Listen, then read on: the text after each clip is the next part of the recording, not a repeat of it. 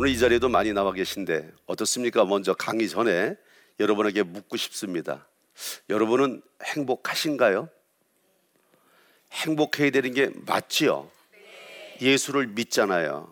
구원을 얻었잖아요. 천국의 성화를 가졌잖아요. 그럼 다시 당연히 행복해야 돼요.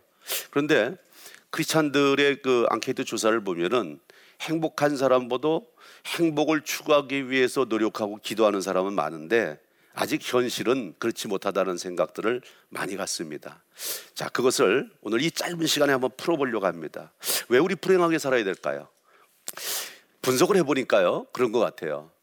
나의 나됨은 나에 의해서 이루어진다기보다는 거의 보면은요, 타의에 의해서 이루어지거든요.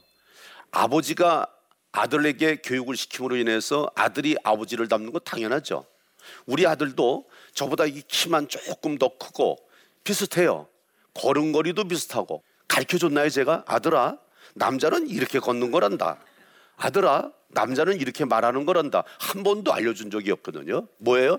유전인자에 의해서 DNA에 의해서 그대로 물려받는 것들이 있다는 거죠. 받고 싶어서 받고 받기 싫다고 받기 싫은 게 아니라 나도 모르게 습득이 된다는 거죠. 그래서 이런 내면의 것들이 마음속에 심어지면서 성장 과정을 통해서 그대로 딱딱하게 고차가 돼 버려요 이것이 이제 중년이 되게 되면 이게 기계도 한 40년을 쓰면 부품가리를 해야 된다 그러잖아요. 인간도 똑같은 것 같아요. 내면에 있는 상처, 아픔, 그동안 습득돼 있던 사고 방식, 생활 방식, 그 양식들이 건강하고 온전해서 미래를 잘 만들어 갈 수 있냐? 절대 그렇지 않다는 거죠. 중간 점검이 필요한 것 같아요. 그래서 중년의 크라이시스라는 이 위기를 항상 맞이하게 되는데 이 위기를 도대체 어떻게 해결하면 좋을까? 그러기 위해서 먼저 원인을 분석합니다. 아버지, 엄마의 모습을 따라 아들이, 딸이 닮아간다는 것은 너무 자명한 사실이라고 말씀드린 것처럼 이 자라오는 성장 과정에서부터 이게 몸에 배기 시작합니다. 이게 몸에 배기 시작하면은 자기도 모르게 15년 주기로 나타나는 내면에 있는 상처가 외적으로 투사가 되기 시작하거든요. 성인이 되어지게 되면 나도 모르는 내가 내 안에서 주인 행사를 한다는 것이죠. 이거를 어답터 차일드라 그러는데 성인 아이가 내 안에서 나를 이끌어가기 시작하는 거예요. 그러니까 내가 원하는 방법은 동인데 마음은 서로 끌리는 이유가 바로 나도 모르게 생각지도 않았던 일들로 만들어지는 거죠. 이를테면은 머리로 생각하는 거하고 가슴으로 결정하는 거하고는 완전히 다른 거예요. 그래서 결국은 머리로 생각했던 대로 살아갈 수 있는 것이 아니라 최종적인 결정을 마음으로 하다 보니까 아 내가 왜 그랬지? 아 내가 왜 그 말을 했을까? 특히 이 크리스찬들에게는 더욱 그래요. 은혜를 나타내야 되잖아요. 사랑 보여줘야 되잖아요. 섬기고 배려하라고 가르쳐 주잖아요. 그렇게 살길 원하십니까, 여러분도? 근데 안 된단 말이죠. 왜요? 이 내면에 사물을 바라보는 시각의 결정체를 갖고 있는 주권이 이 안에 있기 때문에요. 이것이 심어진 것이 중년이 되게 되면은 15년 주기로 이렇게 치고 외적으로 나타나는 것이 사춘기 때 나타나고 그다음에 청년기 때 나타나고 그다음에 이제 중년기에 나타나는데 세 번째 나타나는 이 중년기가 문제예요.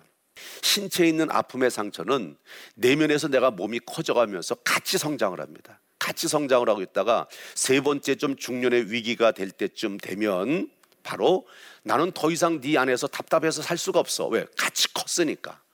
바깥쪽으로 치고 나온단 말이죠. 그래서 모든 대학병원에 입원되어 있는 환자들의 80% 이상이 시민성 질환에 의한 육체적인 질병으로 발병의 원인을 찾습니다. 모든 의사들이 입증하는 내용이더라고요. 그러니까 마음에서부터 육체적인 질병이 만들어진다는 뜻이에요. 그러니까 잠언 4장 23절 말씀에도 무릇 내 마음을 지켜라. 생명의 근원이 이에서 남이니라. 마음을 잘 다스리고 마음을 건강하게 만든 사람들이 행복한 삶을 사는 건 당연한 거고요. 또요 신앙생활도 잘해요. 왜냐하면 마음속에 건강한 내면을 갖고 있는 사람은 긍정해요. 하나님 말씀 긍정해요. 목사님 설교 긍정해요. 그러니까 모든 것을 긍정적으로 생각하다 보니까 자기 마음속에도 받아들이기도 편하고 또 행동하기도 아주 자연스럽게 이루어지고요. 근데 역으로 한번 생각해 보세요. 내면이 병들어 있게 되면 건강한 자화상은 그냥 병들은 자화상에서는 경계심이죠. 그래서 늘 생각하고 품어야 될 일들이 나에게 또 아픔이 오면 어떡하나. 왜? 겪어봤잖아요. 너무 힘들었잖아요. 그러니까 디펜스 메커니즘은 방어 기제를 쓰기 시작해요. 그래서 안 아프려고 몸부림을 칩니다. 그래서 피그말리온이라 그래요 피그말리온 효과라는 것은 긍정적 자화상 되어지는 쪽으로. 근데 심리학에서 얘기한 것은 심리학을 창시한 프로이드라든가 알프레드 아들러라든가 이런 사람들이 평생의 삶을 살면서 인간의 내면을 연구한 내용이잖아요. 저도 이제 심리학을 이제 27년째 하다 보니까 연구를 하게 됐어요. 도대체 이 말이 무슨 말일까? 이 말이 지금 합당할까? 그들의 문화와 한국의 문화가 다른데 어떻게 똑같을 수 있을까 연구를 해봤더니 무릎을 탁 칠 수 있는 일이 생겼어요. 긍정적 자화상을 갖고 있고 된다는 생각을 하는 사람은 항상 되는 방향을 찾아가더라고요. 그 방향을 찾아보니까 결국에 가서는 되는 방향 밑에 가서 서 있더라는 거예요. 아, 이 피그말리온 효과가 한국말로 얘기하면은 긍정적 자화상을 얘기하는구나. 성공하는 사람들의 중심 마인드다. 반대 일도 있어요. 스티그마 현상이라는 게 있는데 이제 아픔을 많이 겪고 실패를 많이 겪어본 사람일수록 한국 속담이 무슨 속담이 있어요? 자라 보고 놀란 가슴, 소뚜껑 보고 놀란다. 그러니까 매사 경계해야 되고 매사 따져봐야 되고 재봐야 되고 피해보지 않으려고 아프지 않으려고 몸부림치다 보니까 항상 잘못된 쪽을 방어하러 다니다 보니까 결국 잘못된 쪽에 와 있더라는 거예요. 자기 자신도 모르게 그렇게 돼 있어요. 그래서 이런 중심적인 마음이 어렸을 때부터 어느 부모 밑에서 어느 가정 환경에서 어떻게 살았느냐에 따라서 중년이 됐을 때 상처가 크기도 하고 작기도 하고 이것이 외주로 돌출됐을 때 큰 문제를 만들어내거든요. 근데 아까 말씀드린 대로 중년의 위기가 오면 가장 큰 게 뭐냐면 몸이 아파온다는 거예요. 전 세계 성인 발병률 1위가 대한민국인 거 아세요? 왜 그럴까요? 다 마음에서더라는 거죠. 뭐가 문제예요? 바로 내면에서부터 심어지는 민족적인 어떤 근거가 있어요. 한마는 한민족, 화마는 한민족. 이를테면 미국에서 얘기하는 앵거라는 단어를 화로 표현하지만 한국 사람 정서하고는 안 맞아요. 한국 사람만이 갖고 있는 아픔이 있어요. 근데 지금 옛날 이 여자분들이 시집 가면 며느리한 테 시어머니한테 푸싱을 많이 당하잖아요. 그 사람들은 어떻게 살았을까? 고민을 하고 내가 연구를 해봤거든요. 아, 근데 그때도요 내적 치유가 있었더라고요. 아침마다 일어나면 시어머니한테 잔소리 듣고 야단 맞고 그냥 죽기 살기로 여기서 살아야 되나 말아야 되나 살려고 마음 먹으면 죽을 것 같고 죽으려고 도망가려고 그러면 더 죽을 것 같고 그래서 고민을 앓고 있던 이분들이 살 수 있는 방법이 뭔가를 찾는 게 뭐냐면 아침에 시어머니 빨래 담고 시어머니보다 더 얄민 것도 하나 있죠. 예? 그 옆에 있는 거 누구죠? 시누이. 곧 담고 빨래통에 가서 가면은 전부 다 며느리들만 빨래하러 나오잖아요. 거기에서 시어머니 올려놓고 방매로 치면서 아라라라 방언을 해가면서 두들겨 패고 내면에 있는 것들을 토소를 했더라. 이게 성경적이거든요. 시편 32편 3절 말씀에 보면은 내가 토설치 아니할 때 내 뼈가 세단지내이다. 내 뼈가 녹는다는 거예요. 근데 그 며느리들은 아침마당 나와서 시어머니 거 2번 내려놓고 신우 있고 그냥 두들기면서 몰려 입술을 통해서 그걸 뿜어냈다는 거죠. 그러니까 속에 있는 감정, 악한 것들이 뽑혀져 나갔겠죠. 그래서 마음을 쫙 다스리, 다스리고 난 다음에 빨래가 끝날 때쯤 되면은 탁 이고 궁뎅이를 쌀럭쌀럭 흔들면서 돌아올 수 있었던 것 그것이 그들의 삶을 만들었지 않았을까 싶은 생각을 합니다. 그럼에도 불구하고요. 이 중년이 되게 되면은 진짜 문제가 있어요. 중년의 위기를 만져서 고통과 아픔을 겪는 것도 힘든 일이고 이걸 꼭 해결해야 될 일인데 더 중요한 것은요. 노년기로 연결된다는 거죠. 건강한 노년을 만들지 못하는 거예요. 그게 바로 치매입니다. 제가 치매 환자를 연구를 하면서 지금 이제 논문 하나 쓰고 있는데 준비를 하고 있는데 연관성이에요. 상처 많은 사람과 치매와의 연관성 거의 8, 90% 이상이 지난 과거의 어린 시절부터 시작해 가지고 아픔의 상처들을 엄청나게 갖고 있더라고요. 그 사람은 어때요? 아프고 힘들면 기억하고 싶어요? 아니면은 잊어버리고 싶어요. 그렇죠. 그 하나님 주신 망각의 은사죠. 그래서 자꾸 힘든 것들을 잊어버리려고 보니까 어디로 집어넣어 무의식자로 자꾸 집어넣어 버리는 거예요. 이것들이 중년의 위기 때 나타나서 노년기에 기억하고 싶지 않은 것들을 자꾸 잊어버리려고 하는 근거에 의해서 치매 발병 원인이 될 수 있다라고 저는 확신을 한 거예요. 그래서 연구를 하기 시작한 거예요. 이건 뭐 이제 의사들의 소견을 들은 건 아니고 내가 사역의 현장에서 느낀 것이기 때문에 지금 계속 연구를 하고 있는데 거의 거의 지금 뭐 그렇게 봐야져요. 그런데 이 노년의 위기가 돼가지고 어, 어려움을 겪는 사람이 노년 돼서는 되돌릴 수 있는 기회가 없어요. 중년 때 해결해야 되거든요. 중년 때 치유되고 중년 때 회복이 되면 건강한 노년을 맞이할 수 있는데 노년기가 되면 정말 어려워져요. 자, 그러면 이런 노년기까지 이런 어려움을 만들어내는 이러한 일들을 어떻게 해서 답하라고 어떻게 해결해야 되고 어떤 문제가 있을 때 이런 증상으로 연결될 수 있는 가능성이 있을까? 한 상담 예를 들어보니까 이 자매가요 가을이 되면 딱 이때인 것 같아요. 이 자매가 그 교회의 여성교회 회장이야. 그러니까 담임 목사님 오른팔이잖아요. 예? 담임 목사님 잘 섬기고 봉사 잘하고 믿음 신앙생활 잘하는 사람. 근데 이 사람이 가을만 되면 주일 성수를 못해. 몸이 너무 아파가지고요. 손 하나 까딱을 못하는 거예요. 외적으로 보면은 세상의 불공평한 한편 너무너무 이뻐요. 남편도요. 학교 선생님이에요. 그러니까 봉급이 많지는 않지만 생활하는데 어려움 없죠. 그 다음에 아들이 똑똑거미 같처럼 잘생긴 고등학교 1학년 아이가 있더라고요. 그러니까 누가 봐도 행복한 가정이잖아요.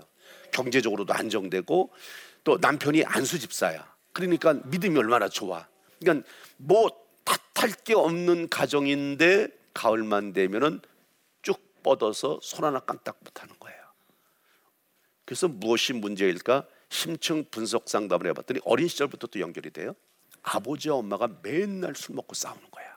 아버지가 술만 먹으면 벌써 저 동네 어귀에서부터 막 시끄럽대. 많은 사람들이 그, 그 아버지하고 들어오면서 싸움질을 해요. 그리고 이제 들어오자면 영락 없이 시비 때 아닌 시비를 걸고 그렇게 엄마를 두들겨 패요. 그럼 엄마가 이렇게 맞다 맞다 더 이상 안 되겠으면 뒷둘로 도망가죠. 끝나야 되는데 그 다음에는 이 딸내미를 또 두들겨 패. 이 딸이 어린 나이가 여섯 살밖에 안 된 애가 도망을 가서 지 엄마 앞에 숨어 있는 거예요. 그 이 엄마가 늘 내가 미쳤지, 내가 미쳤지, 내가 이 집에서 나가야지, 내가 여기서 왜 이러고 있지, 이러고 있지 계속 그러니까 이 딸내미가 가만히 생각하니까 불안한 거예요. 자식도 필요 없고 남편도 필요 없고 집도 필요 없고 내가 여길 나간다 나간다 그러니까 이 아이가 마음속에 불안이 막 생길 거 아니에요. 그런 마음을 갖고 있는데 어느 날 갑자기 불안했던 내용이 현실화돼 버린 거예요. 해가 뉘엿질 때쯤 돼서 엄마가 머리에다 보따리 하나 양손에 보따리를 두고 집을 나오는 거야. 그걸 딱 발견을 했어요. 그 발견한 이후에 이 딸이 마음속에 가슴이 털커덕 내려앉은 거예요. 엄마 가지 마, 엄마 가지 마. 막 붙들고 늘어지는데도 엄마 뿌리치는 걸 이길 수 없어서 결국은 엄마가 집을 나갔어요. 그 응어리가 마음속에 심어지면서 잠복됐어요. 아까 15년 주기로 나타난다 그랬죠. 중년의 위기 때기 몸을 치는 거예요. 병원에 가도 엑스레이, MRA, 뭐, 뭐 CT 다 찍어봐도 질병 명이 안 나와요. 근데 문제 뭐예요? 나는 죽겠는 거예요. 손 하나 까딱 할 수 없어요. 그러니까 여성교회 회장 정도 되는 사람이 주일 성수라니까 교회 본이 안 되잖아요. 목사님도 너무너무 힘들거렸죠. 그래서 이런 증상을 마음속에 품고 살아가는 사람은 누구일 줄 모르지만 언제든지 이것이 외적으로 도출될 수 있는 가능성은 99%다. 그래서 이런 증상이 나타나게 되면 신체의 변화가 일어나게 되고 신체 구조에 문제가 일어 생기게 되고요. 잘 살고 아무리 운동을 해도 안 되는 거예요. 식이요법 좋은 음식 먹어도 안 되는 거예요. 왜요? 여기가 고장 나 있잖아요. 여기가 사령부가 고장 나 있으니까 외야 부대에서 뭘 어떻게 뭐 좋은 걸 해도 안 된다는 것이죠. 그래서 이런 내용으로 살다 보니까 결국은 사랑이라는 전제가 있을까요? 성기이라는 전제가 있을까요? 배려할 수 있는 여유로움이 있을까요? 없다는 거죠. 그래서 결국은 이런 삶을 사는 사람은 치유와 회복을 통해서 그래서 우리가 하나님 앞에 기도하고 간구하며 이제 우는 이유도 이것 좀 해결해 달라 그러는데 하나님은요 그냥 우리가 기도하는 거 다 100% 들어주셨으면 좋겠는데 그렇지는 않으신 것 같아요. 항상 우리가 마음속에 간절한 마음을 갖고 나도 내가 할 수 있는 것을 투자를 하고 노력하고 애쓰면서 하나님께 기도할 때 하나님 그 기도를 응답해 주시는 것을 저는 많이 봤습니다. 이를테면 오늘 같은 이런 에, 세미나를 통해서 여러분들이 말씀을 듣고 아 내 안에 있는 아픔도 또 나타나는 증상의 몸에 불균형적인 일들도 이런 원인에서 생긴다는 것을 알게 되면 또 문제는요 이런 증상이 한 번 두 번 반복되게 되면 분노가 많이 일어나요 화를 많이 내요 화라는 이 분노라는 책에 이렇게 돼 있거든요. 화를 많이 내십시오.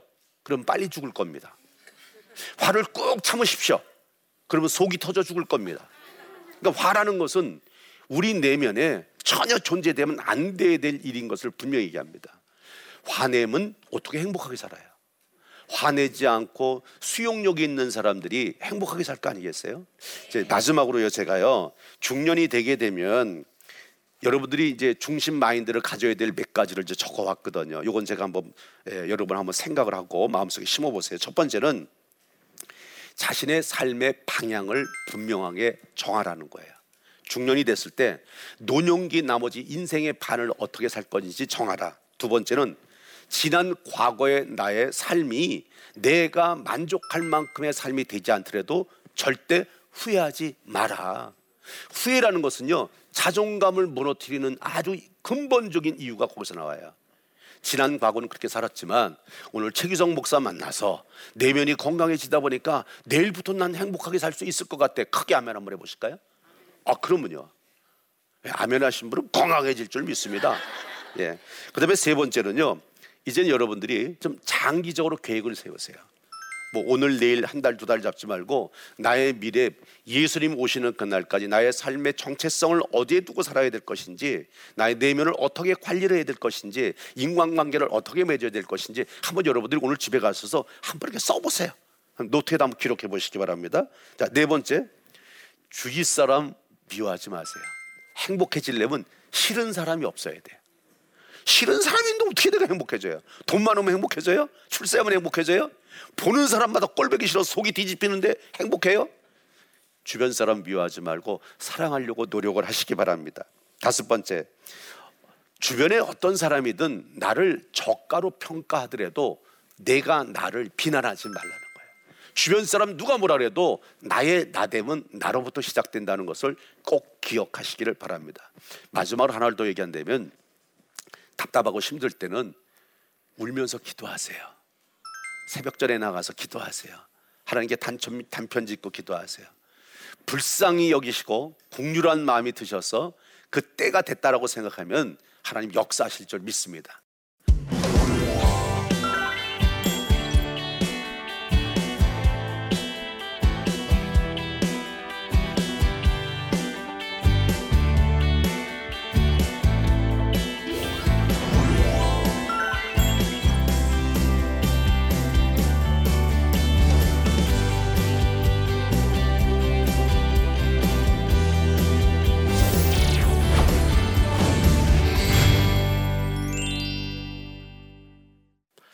예, 강의를 듣고 마음이 좀 풀리셨나요?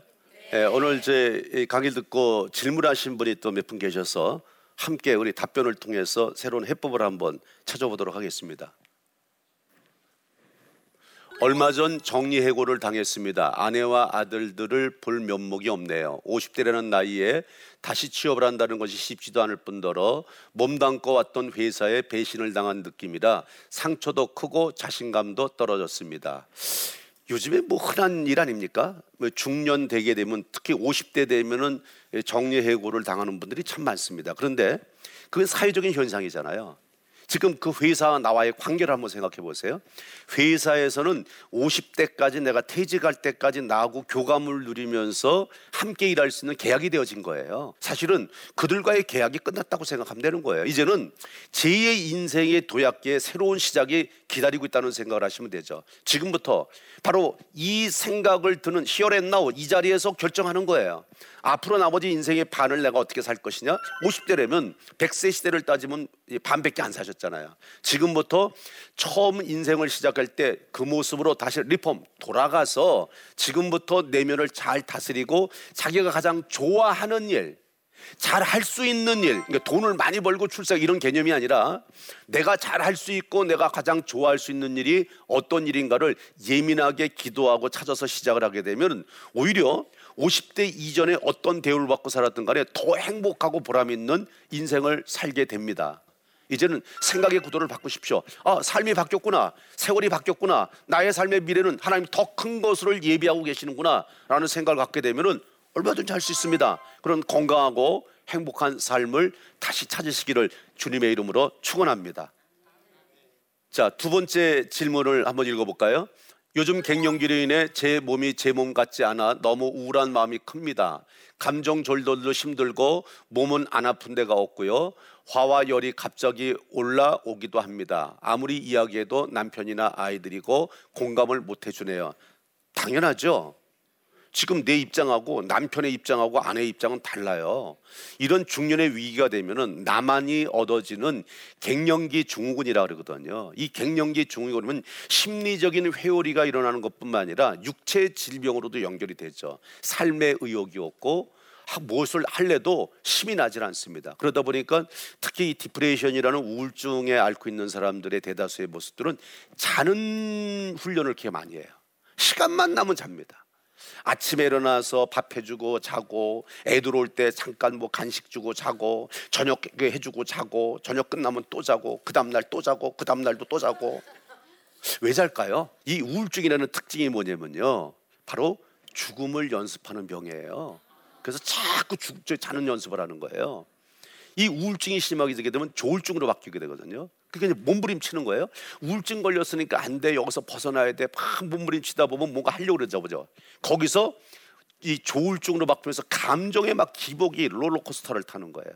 어느 날 보면 굉장히 밝고 명랑했던 사람이 그 다음 날 보면 푹 죽어서 나타나고.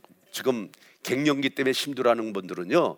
누구나가 걸릴 수 있는 문화의 병이라 그래요. 우울증을. 이 우울증과 갱년기가 접하면서 무슨 문제가 생기냐면 갱년기를 얘기하는 중년기를 사축이라 그래. 지금 가을 가을 숫자 써서. 근데 왜 힘드냐? 사축기의 부모들하고 함께 사는 가족력을 보면 봄춘자를 쓰는 사춘기 아이들하고 맞물려 있어요. 항상. 그러니까 집안 내에서 사춘기하고 사춘기가 맨날 부딪히는 거예요. 이게 뭐 바람 잘 날이 있겠습니까?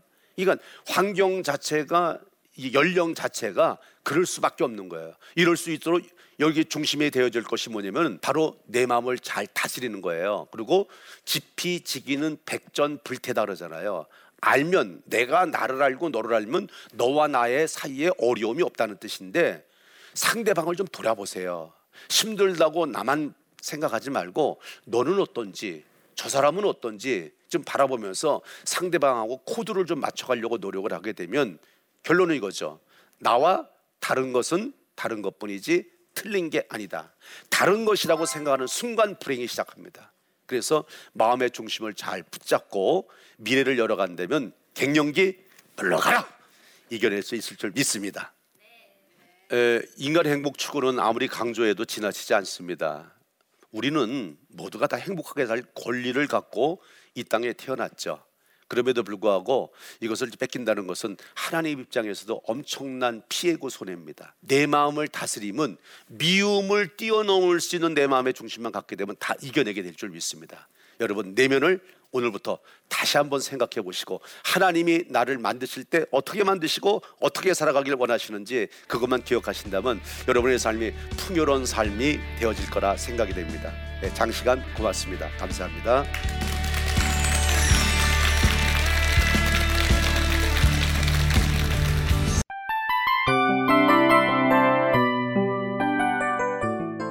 이 프로그램은 청취자 여러분의 소중한 후원으로 제작됩니다.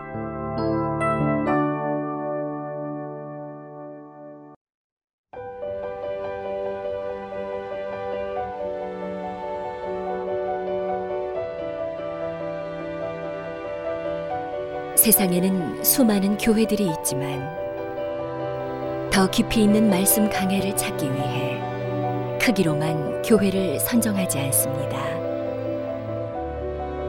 보다 좋은 영적 콘텐츠를 더 많이 나누기 위해 방송비를 받지 않습니다. 1년 365일 복음만 전하고 싶어서 우리는 광고를 하지 않습니다. 온누리의 복음을 땅끝까지 CGN TV와 함께 땅끝 성교사가 되주세요